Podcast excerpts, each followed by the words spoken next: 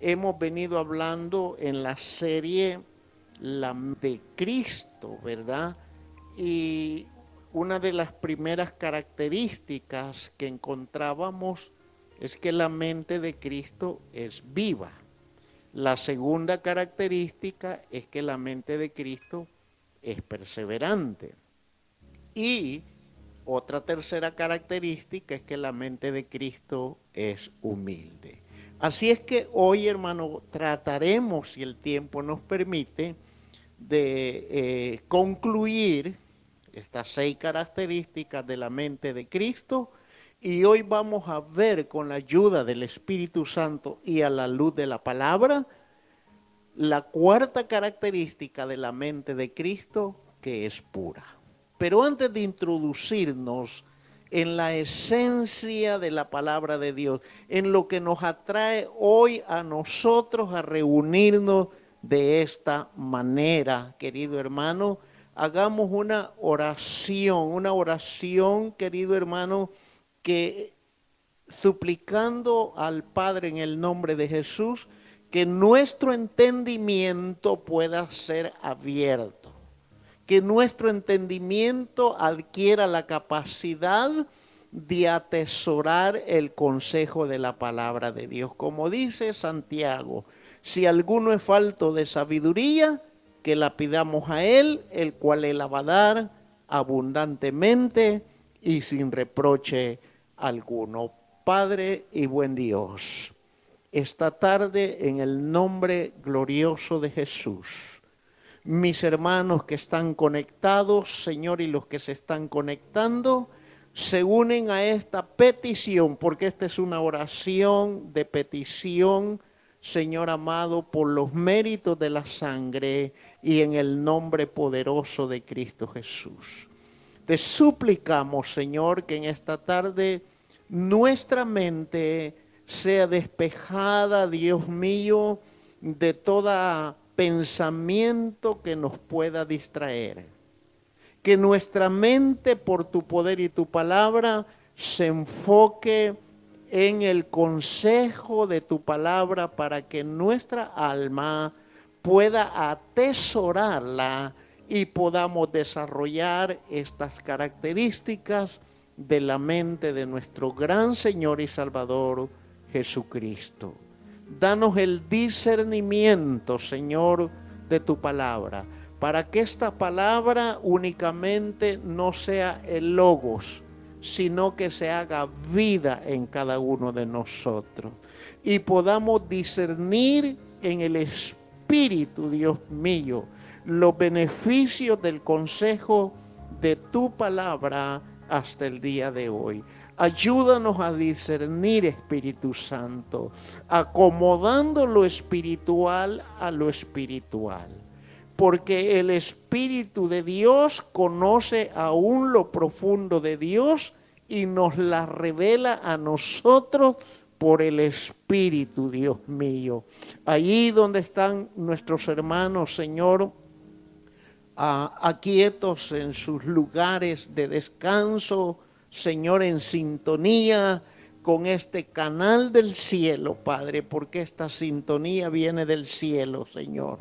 Nosotros somos únicamente un medio receptor, pero también nos volvemos a su vez un medio de difusión para traer edificación al cuerpo de Cristo. Dios mío, levanto mis manos y te doy gracias. Señor, por esas eh, noticias que el gobernador de este estado de Texas anunció, Señor amado, obviamente con ciertas restricciones, Señor. Eh, nos informaremos más y nos apegaremos, Señor, a lo que está descrito, Dios mío, en lo que la autoridad máxima de este estado proclamó, Señor bendito Hoy, Señor, es un día de gratitud, es un día de victoria, es un día de confianza, porque nuestros ojos se abrieron, el día, Señor, está declinando, pero nosotros seguimos respirando para gloria de tu nombre.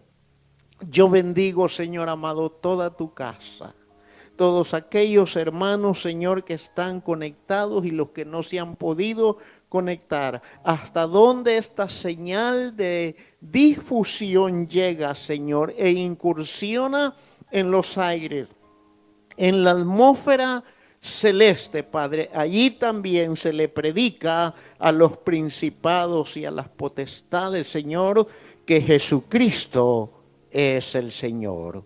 En el nombre de Jesús, muchas gracias por traernos, por darnos las palabras idóneas, Señor, que lleguen al corazón, a la mente, al espíritu y al alma de cada uno de los oyentes en esta tarde. En el nombre de Jesús te damos gracias. Amén. Y amén. Bien, hermano, como veníamos eh, hablando, eh, iniciamos la serie La mente de Cristo y hemos visto hasta el miércoles pasado tres características de la mente de Cristo y decíamos que una de ellas es que la mente de Cristo es viva, que la mente de Cristo es perseverante y que la mente de Cristo es humilde. Y que estas características, querido hermano, deben de reflejarse en el cuerpo de Cristo, que es la iglesia. En esta tarde, con la ayuda del Señor, allí donde está usted, querido hermano, si usted gusta hacer algunas anotaciones, ¿verdad? Algo que le impacte, algo que sea de sumo interés, tome papel y lápiz, hermano, para ir anotando aquellas cosas que impacten su espíritu, su corazón, para que le sirvan de edificación. En esta tarde nos compete ver que la mente de Cristo es pura. Y vamos a partir en la epístola del apóstol San Pablo a Tito, en el capítulo 1, verso 15. Tito, capítulo 1, verso 15. Dice ese versículo de la Biblia.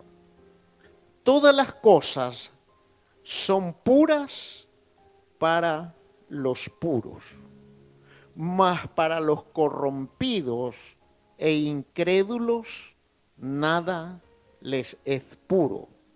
Hasta su mente y su conciencia están corrompidos. Hmm, tremendo versículo, ¿verdad? Surge una pregunta aquí. ¿Cómo la mente de alguien o la mente de un cristiano o cristiana puede llegar a la impureza. ¿Cómo será posible eso? Que la mente de un cristiano o cristiana pueda llegar a la impureza. La respuesta está, querido hermano, por la corrupción definitivamente de la mente y la conciencia. Cuando la corrupción de pensamientos, de la voluntad, querido hermanos, perfora la pureza de los pensamientos en la mente del cristiano, querido hermano, entonces tenemos como resultado definitivamente la impureza. Entonces, un cristiano o cristiana llámese como se llame, querido hermano, puede llegar a la impureza por la corrupción de la mente y la conciencia.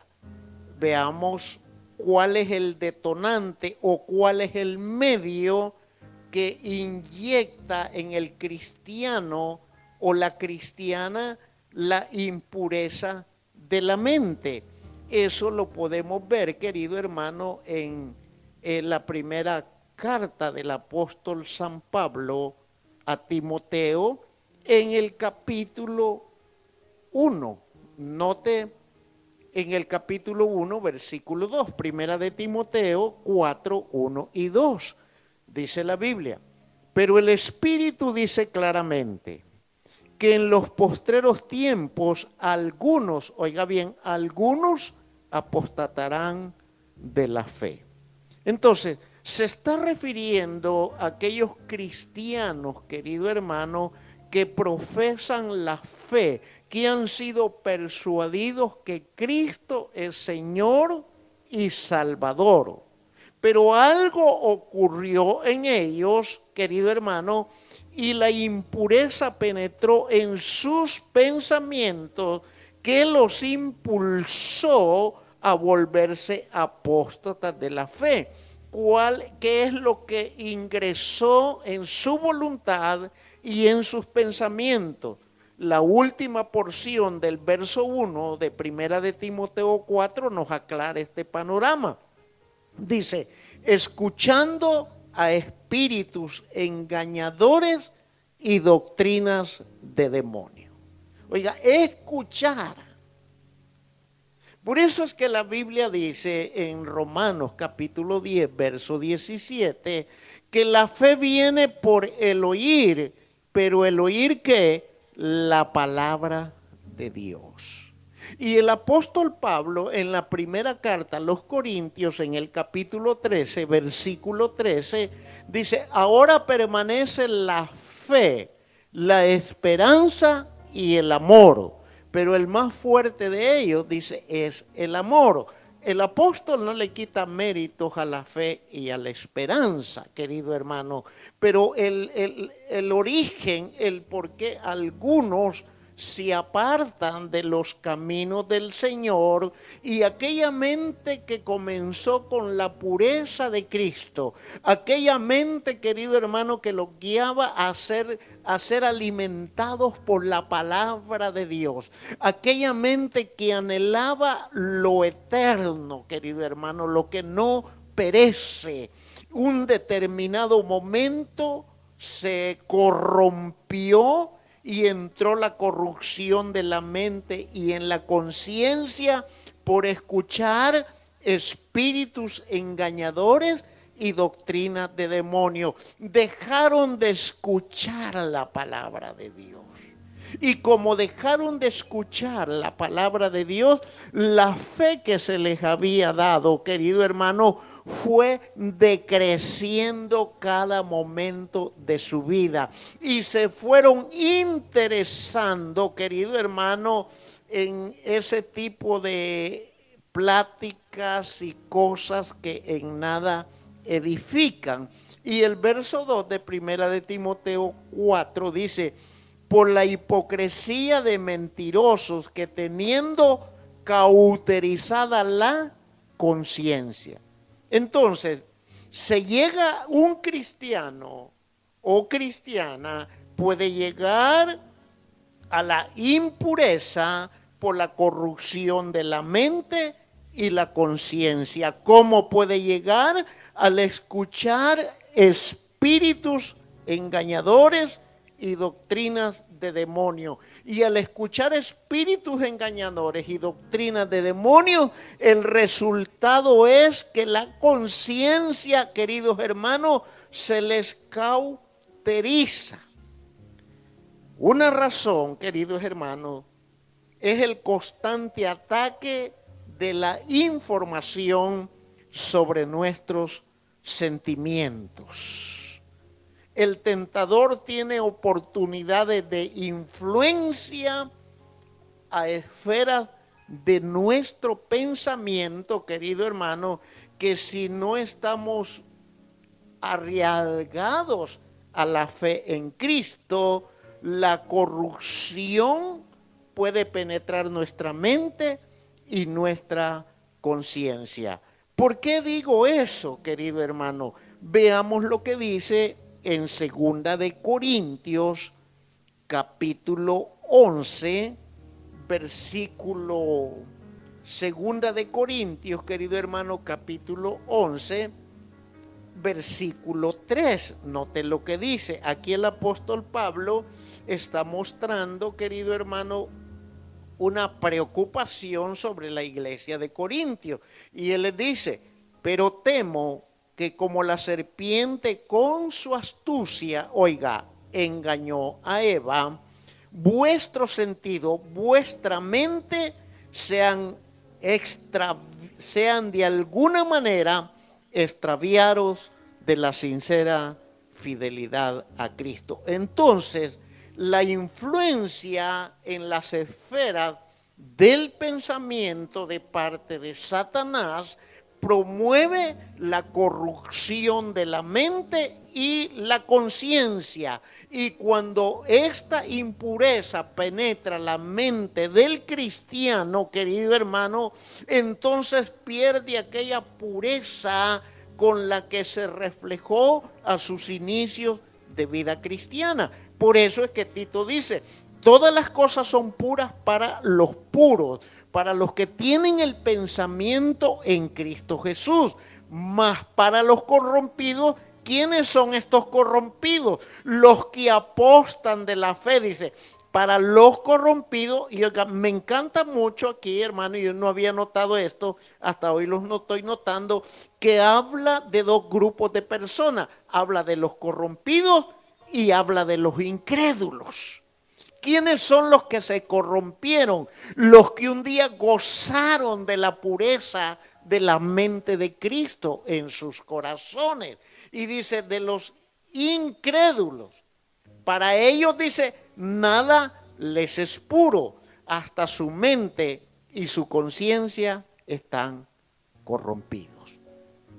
Entonces, hemos descubierto, querido hermano, cómo la influencia satánica puede corromper los pensamientos de la iglesia. Pero si su deseo de pureza, querido hermano, o mejor dicho, nos vamos a involucrar, si nuestro deseo de pureza es sincero, déjeme decirle que Dios nos proporcionará la manera de vencer esas impurezas. Y lo más seguro, querido hermano, de vencer las impurezas es huir, es huir de una manera completa de la tentación. ¿Se acuerda aquel pasaje de la Biblia? Lo tengo fresco porque ayer estaba leyendo en Génesis. Cuando los ángeles llegan a Sodoma y sacan a Lot y le dicen lo que van a hacer. Y Lot le dice, déjenme llegar a tal ciudad que es más pequeña porque eh, si me quedo aquí a lo mejor yo muera. Y los ángeles le dicen, saca los tuyos y escapa por tu vida. Entonces, ¿Qué hizo José cuando se encontraba con la esposa de Potifar? Él dejó sus ropas allí, querido hermano, pero al final el entendimiento de la pureza de la mente de Cristo le fue abierto y él huyó. Entonces, la manera de vencer las impurezas, lo más seguro es huir por completo de la tentación. Note lo que dice el salmista en el Salmo 101, querido hermano, Salmo 101, en el versículo 2 y versículo 3. Dice, entenderé el camino de la perfección cuando vengas a mí. En la integridad de mi corazón andaré en medio de mi casa. No pondré delante de mí ojo, no pondré delante de mis ojos cosa injusta, aborrezco la obra de los que se desvía. Nota el salmista, dice, entenderé el camino de la perfección cuando vengas a mí. En la integridad de mi corazón andaré en medio de mi casa y no pondré delante de mis ojos cosa injusta y aborrezco la obra de los que se desvía, ninguno de ellos se acercará a mí. Entonces, el salmista nos está diciendo y nos está recomendando que para mantener esa pureza que Dios ha dado en nuestra mente y si nuestro deseo de pureza es sincero, tenemos que huir completamente de la tentación. Y de esa manera nos mantendremos íntegros, nos mantenemos agradables a los ojos del Señor, porque Él sabe que en lo profundo, en las entrañas de nuestro ser, queridos hermanos, no está el deseo de pecar contra Él. No está que nuestros pies se apresuren hacia el mal. Nuestra mente, querido hermano, es guardada por la sangre de Jesucristo. Y de esta manera, querido hermano, aunque el enemigo nos bombardee, querido hermano, aunque el tentador tiene oportunidades de influenciarnos en las esferas del pensamiento, pero como no vamos a poner delante de nuestros ojos cosa injusta y vamos a aborrecer, queridos hermanos, la obra de los que se desvían, eso nos va a garantizar que ninguno de ellos va a llegar a nosotros. ¿Se da cuenta, querido hermano, que mantener la mente pura no es cosa del otro mundo?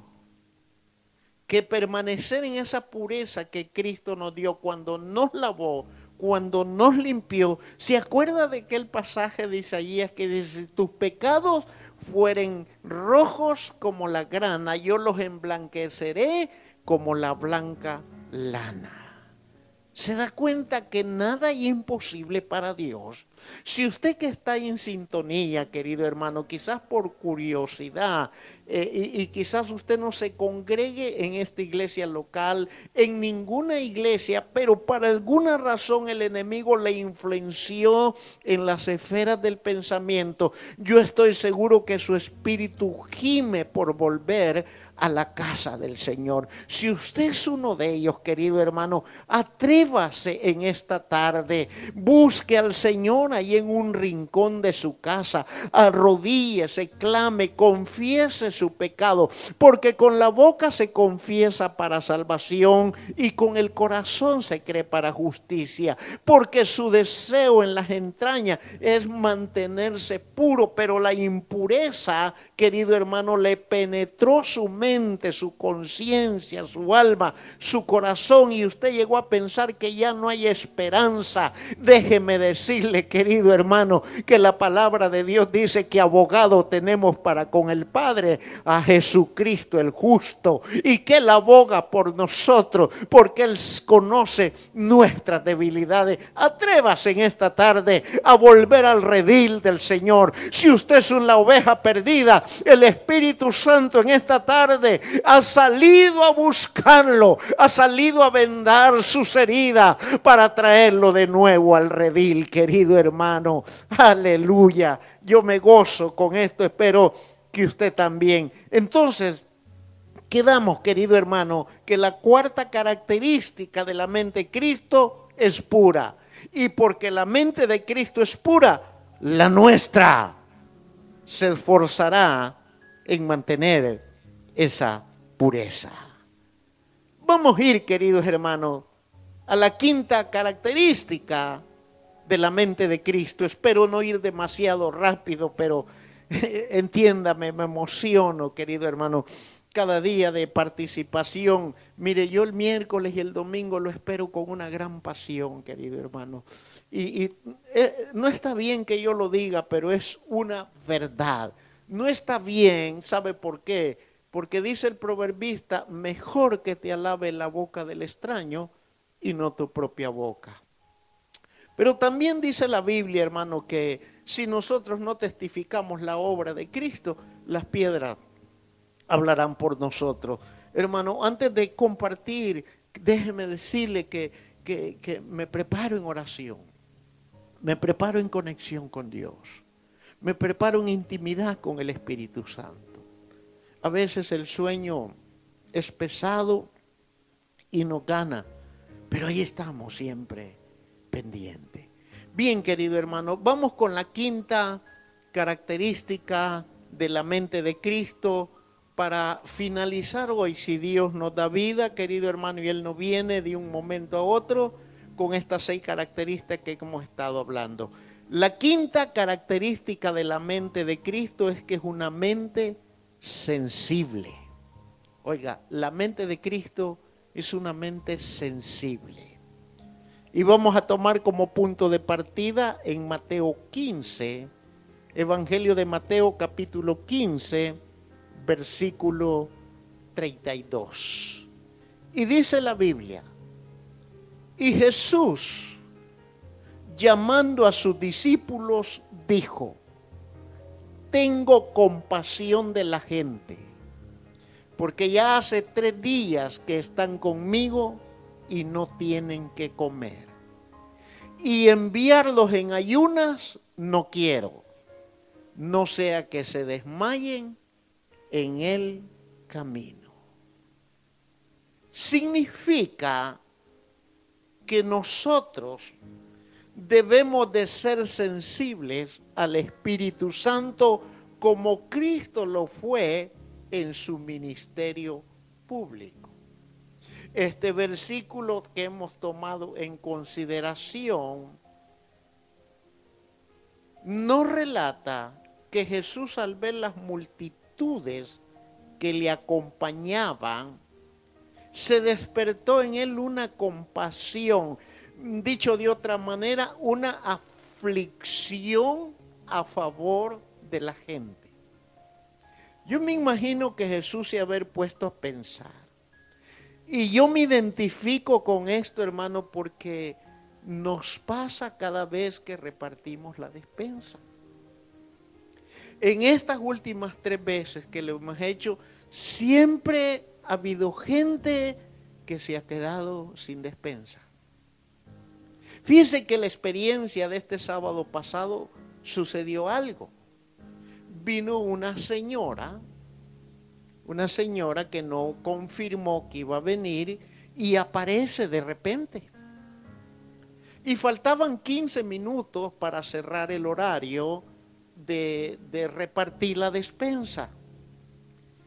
Y con una gran pena y, con aquella palpitación, Juan Carlos a Luis que estaban repartiendo, no recuerdo muy bien, que se le ocurrió decirle, pero si usted gusta, faltan 15 minutos para terminar la hora y si no vienen, téngalo por seguro que se le da una. Y vino la señora, me encantó la, la actitud de ella, que yo la lavo, fue al parqueo de enfrente y se estacionó. Y se esperó esos 15 minutos. Yo observé todo el movimiento y la escena. Y, y, yo dije, bueno, este, no sé qué vamos a hacer. No sé cómo le vamos a hacer. Pero esta señora no se puede ir vacía las manos.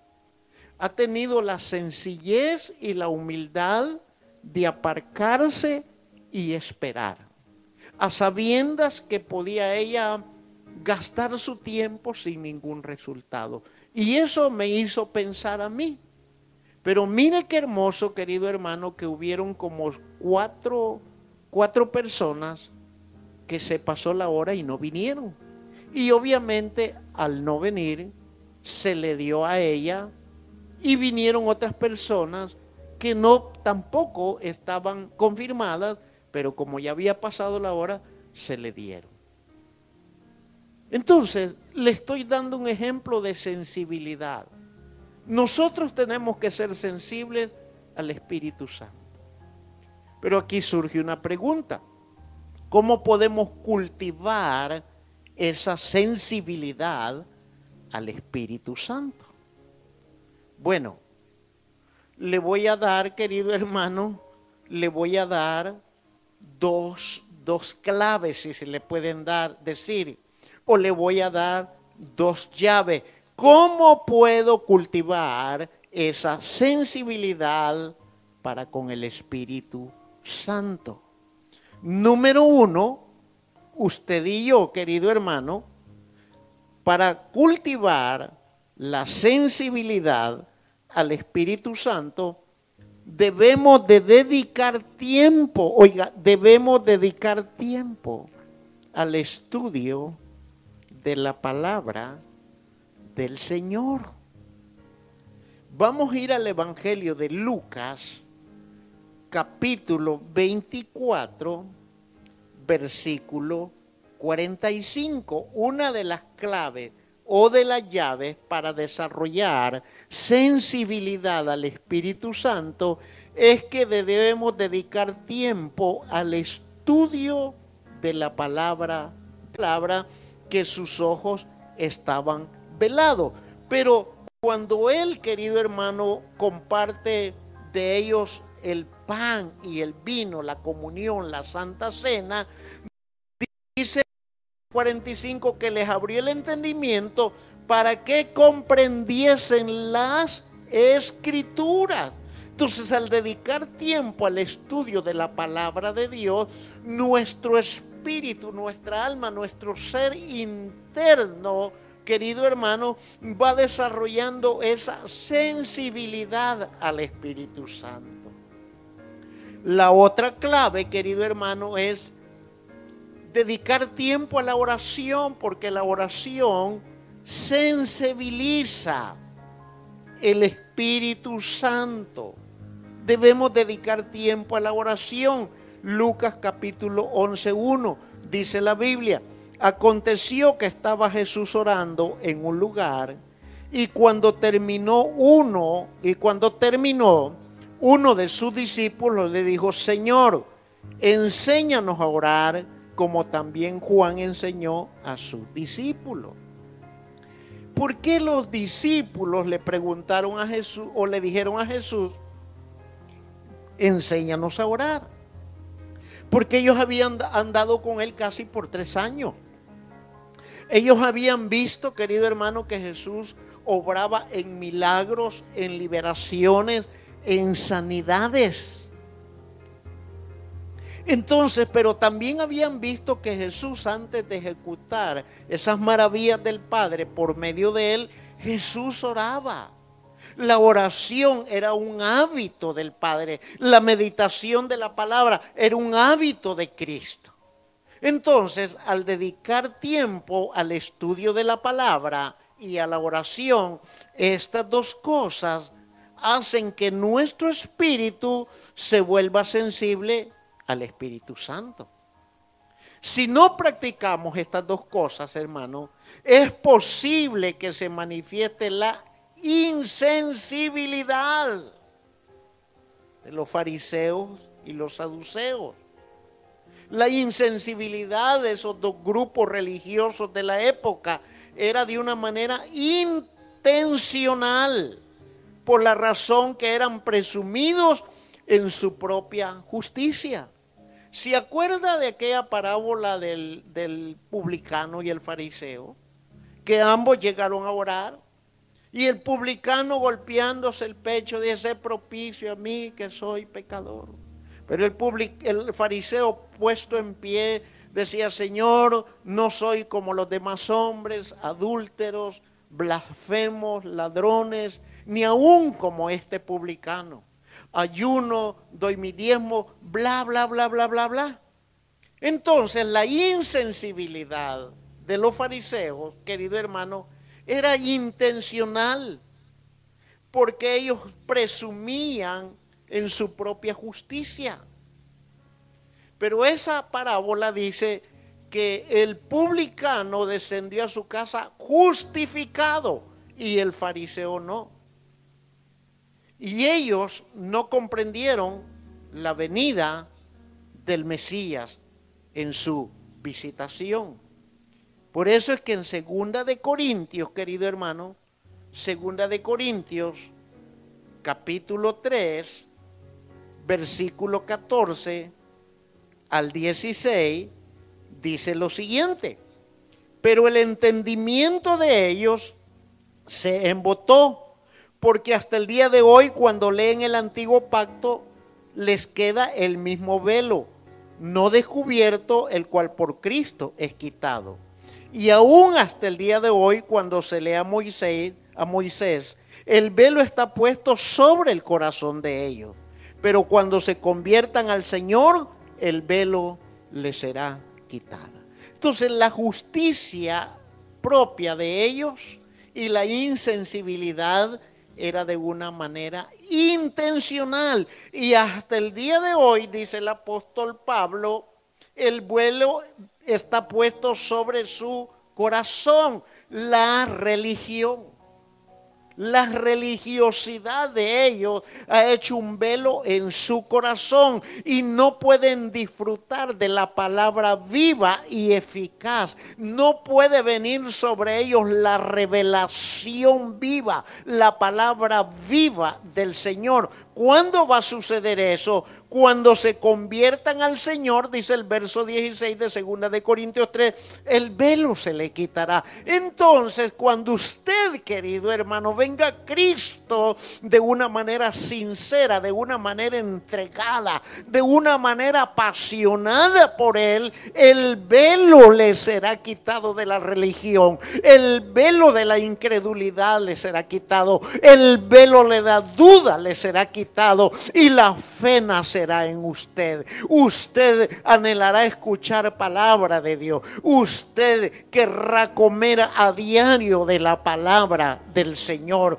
Entonces va a desarrollar la mente de Cristo de una manera sensible al Espíritu Santo. Quizás algunos de ustedes han experimentado en un momento de adoración, en un momento de oración, en un momento de un pensamiento profundo, hermano, que la Biblia le llama éxtasis, en esos momentos agradables que hasta la piel se le enchina y uno siente bonito alrededor y no quiere salir de ese momento, uno llora, pero llora de gozo porque uno está siendo sensible en su cuerpo, alma y espíritu a la presencia del Todopoderoso. Cuando usted vino a Cristo, el velo le fue quitado, querido hermano. Por nada permita que el enemigo le contamine con la impureza, que el enemigo, querido hermano, vuelva a velar sus ojos de la fe, querido hermano, para dudar del poder,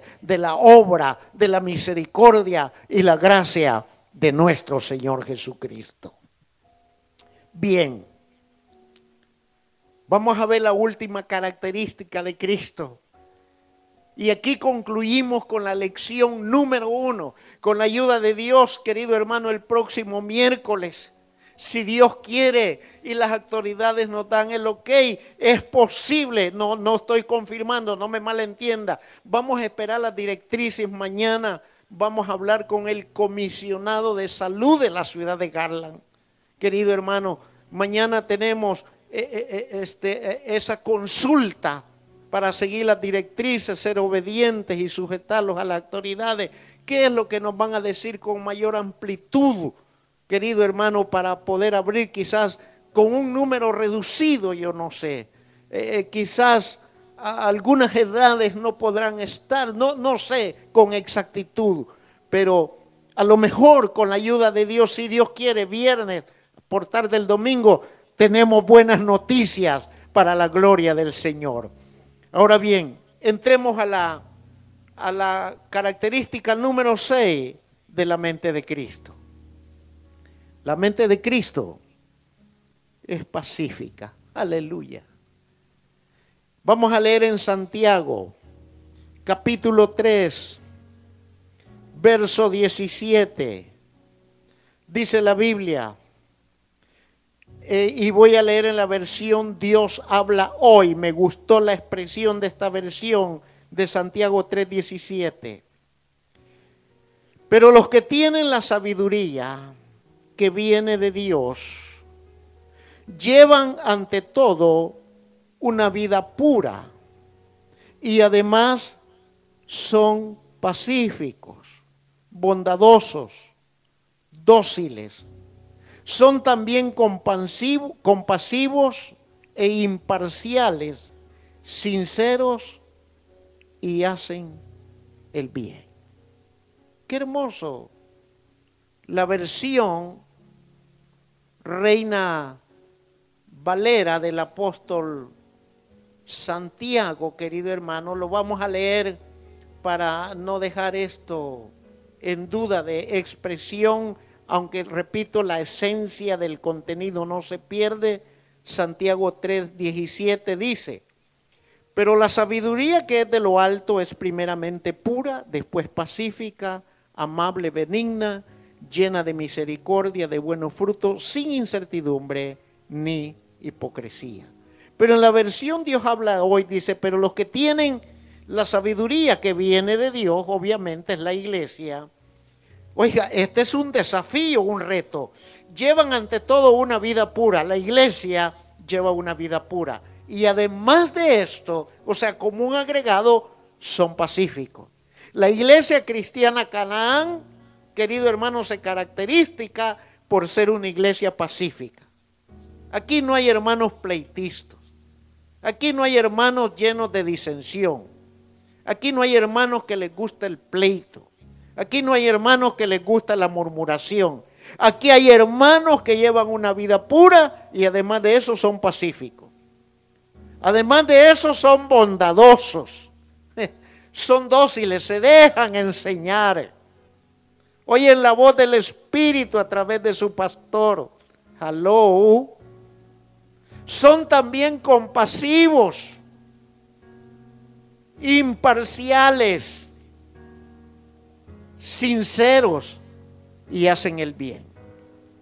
Significa, querido hermano, que cuando la iglesia participa en estas actividades mentales descritas en Santiago 3:17, nosotros estamos obedeciendo a la soberana palabra de Dios y desarrollando a la vez la semejanza a la mente de Cristo. Y al hacer estas cosas como creyentes, como miembros de la familia de fe, estamos imitando a Cristo. Y le tengo buenas noticias, querido hermano, que el imitar a Cristo tiene recompensa. Imitar a Cristo atrae premios. Imitar a Cristo atrae galardones. Deje de mostrárselo en el Evangelio de Mateo, Mateo capítulo 5, versículo 9. Oiga lo que dice. Bienaventurados los pacificadores, porque ellos serán llamados hijos de Dios. Los que rehusan tener el carácter de Naval los que someten su carácter al dominio propio que Jesucristo a través del Espíritu Santo ha dado a la iglesia. Aquellos que no son prontos para hablar. ¿Se está dando cuenta?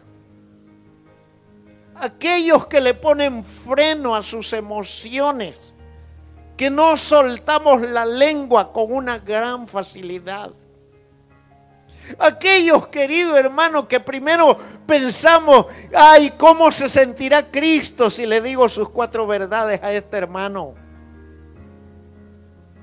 Entonces, al hacer lo que dice Santiago 3:17, estamos imitando a Cristo y esto tiene recompensa. Dice la Biblia que seremos llamados hijos de Dios. Significa que somos guiados por el Espíritu. Lo que dice, lo que hablamos el domingo. Los que somos guiados por el Espíritu somos llamados hijos de Dios. Los que no somos apresurados en el carácter, querido hermano. La hora se me está llegando y no quisiera abusar de su tiempo y se lo agradezco infinitamente, hermano. Muchas gracias. Gracias por ser miembro de esta congregación. Gracias por permitirnos a usted y su familia pastorearles para la gloria del Señor. Gracias por tenernos en alta estima. Gracias por apreciarnos. Gracias por tolerarnos nuestras locuras, porque de vez en cuando nos volvemos locos, hacemos cosas locas. Pero a manera de una conclusión general de estas seis características de Cristo, querido hermano, nuestra responsabilidad es ubicar nuestra mente en la palabra de Dios La obra de Dios es proporcionarnos paz. Cuando nosotros ponemos nuestra mente en la palabra de Dios, Dios responde con paz. La vida de Jesús estaba libre de los estragos del sistema del mundo, querido hermano. No nos dejemos opresionar por estos estragos de todo lo sucedido. Por las noticias, por las... Es lamentable, querido hermano, pero mire, nos estamos acostumbrando tanto a oír tantas muertes por día. Es doloroso, terrible y lamentable. Escuchaba hoy en un noticiero de la tarde, hermano, que en determinado estado no puse atención. Los que se están atrasando con su renta los están desalojando. Y dice la gente, no tengo, vivo, salió una jovencita con su niña, una mamá soltera. Hoy me toca que dormir en el carro.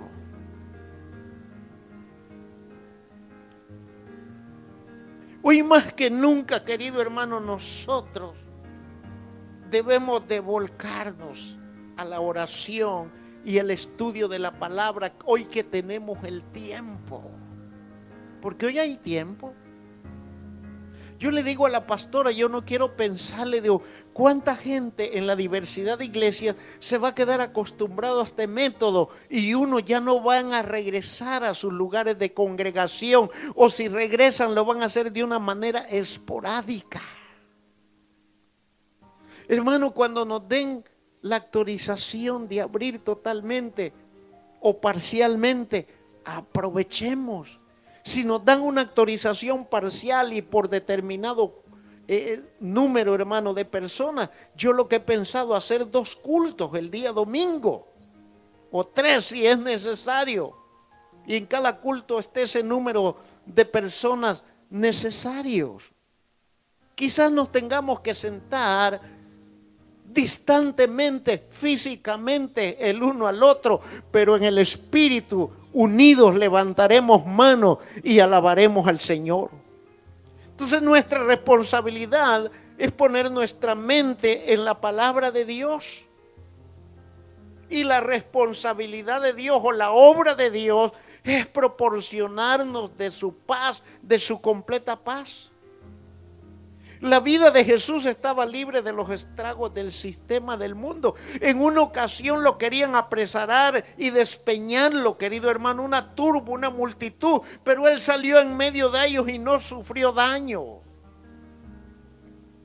Por eso es que Jesús, querido hermano, en estos tiempos y tiempos pasados y en los tiempos que vendrán, si Él no ha venido, Él ofreció descanso a sus obreros.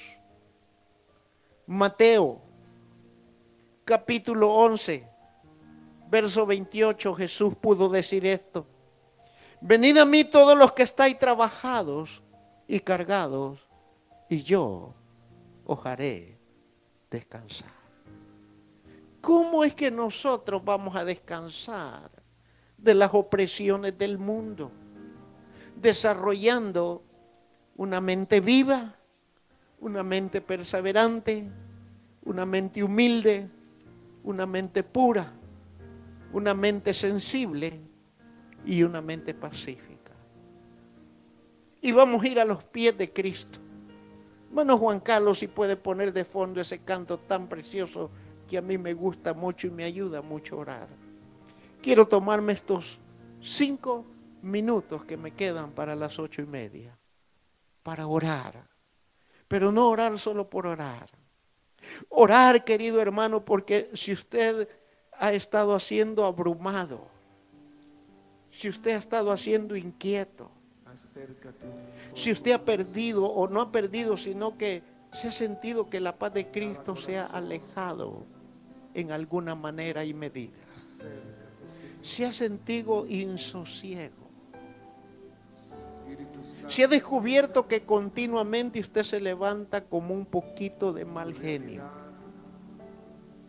Si usted ha desarrollado esos síntomas, venga Cristo. Él prometió hacerlo descansar. Él dijo, vengan a mí todos los cansados y los que estén trabajados y cargados, y yo los haré descansar. ¿Por qué no me ayuda, querido hermano? Nadie escapa a estas cosas. Preocupados. Hoy he oído una querida hermana que fue mi discípula allá en mi país. Ella está predicando los lunes, los miércoles y los viernes. Dios la ha levantado en esa área de predicación y la está usando mucho. Y yo me gozo porque ella fue una de mis discípulas. Y ella y yo fuimos discípulos del Espíritu Santo. Y ella decía, y todos estamos preocupados. Los negocios han sido cerrados y solo van a estar abiertos a la una de la tarde. Yo tengo un pequeño negocio aquí en mi casa y tengo que cerrarlo. La incertidumbre en los pueblos, en las naciones. Hoy anunciaban los, los expertos en medicina que se espera una segunda ronda, un segundo brote de este virus en el invierno y aún peor y están preocupados. Tenemos que lidiar con la influencia y con esto, ¿cómo vamos a hacer?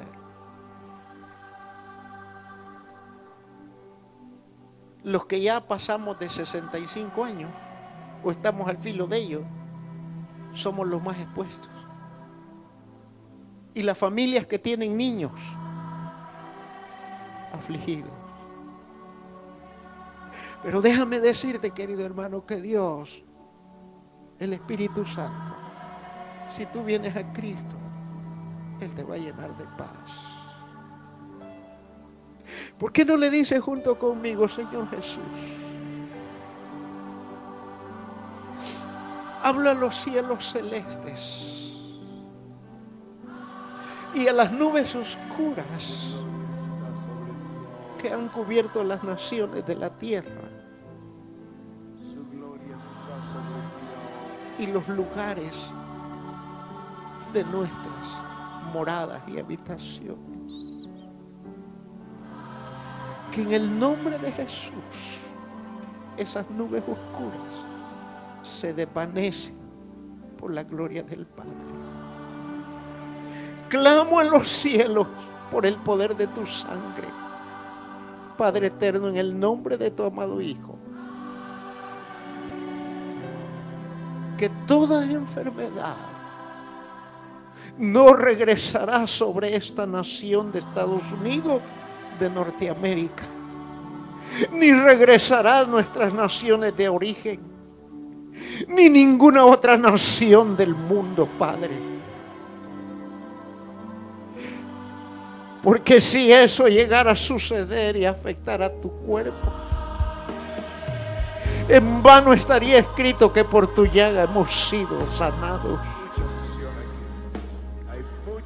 Pero hoy declaro en el Espíritu y en el poder de la sangre de Jesucristo que la palabra escrita que por tu llaga hemos sido curados está vigente a favor de esta nación, de nuestras naciones y de las naciones del mundo y sobre la vida de la iglesia. Padre eterno, oro por sanidad de los que están en los diferentes hospitales para que sean sanados en el nombre de Jesús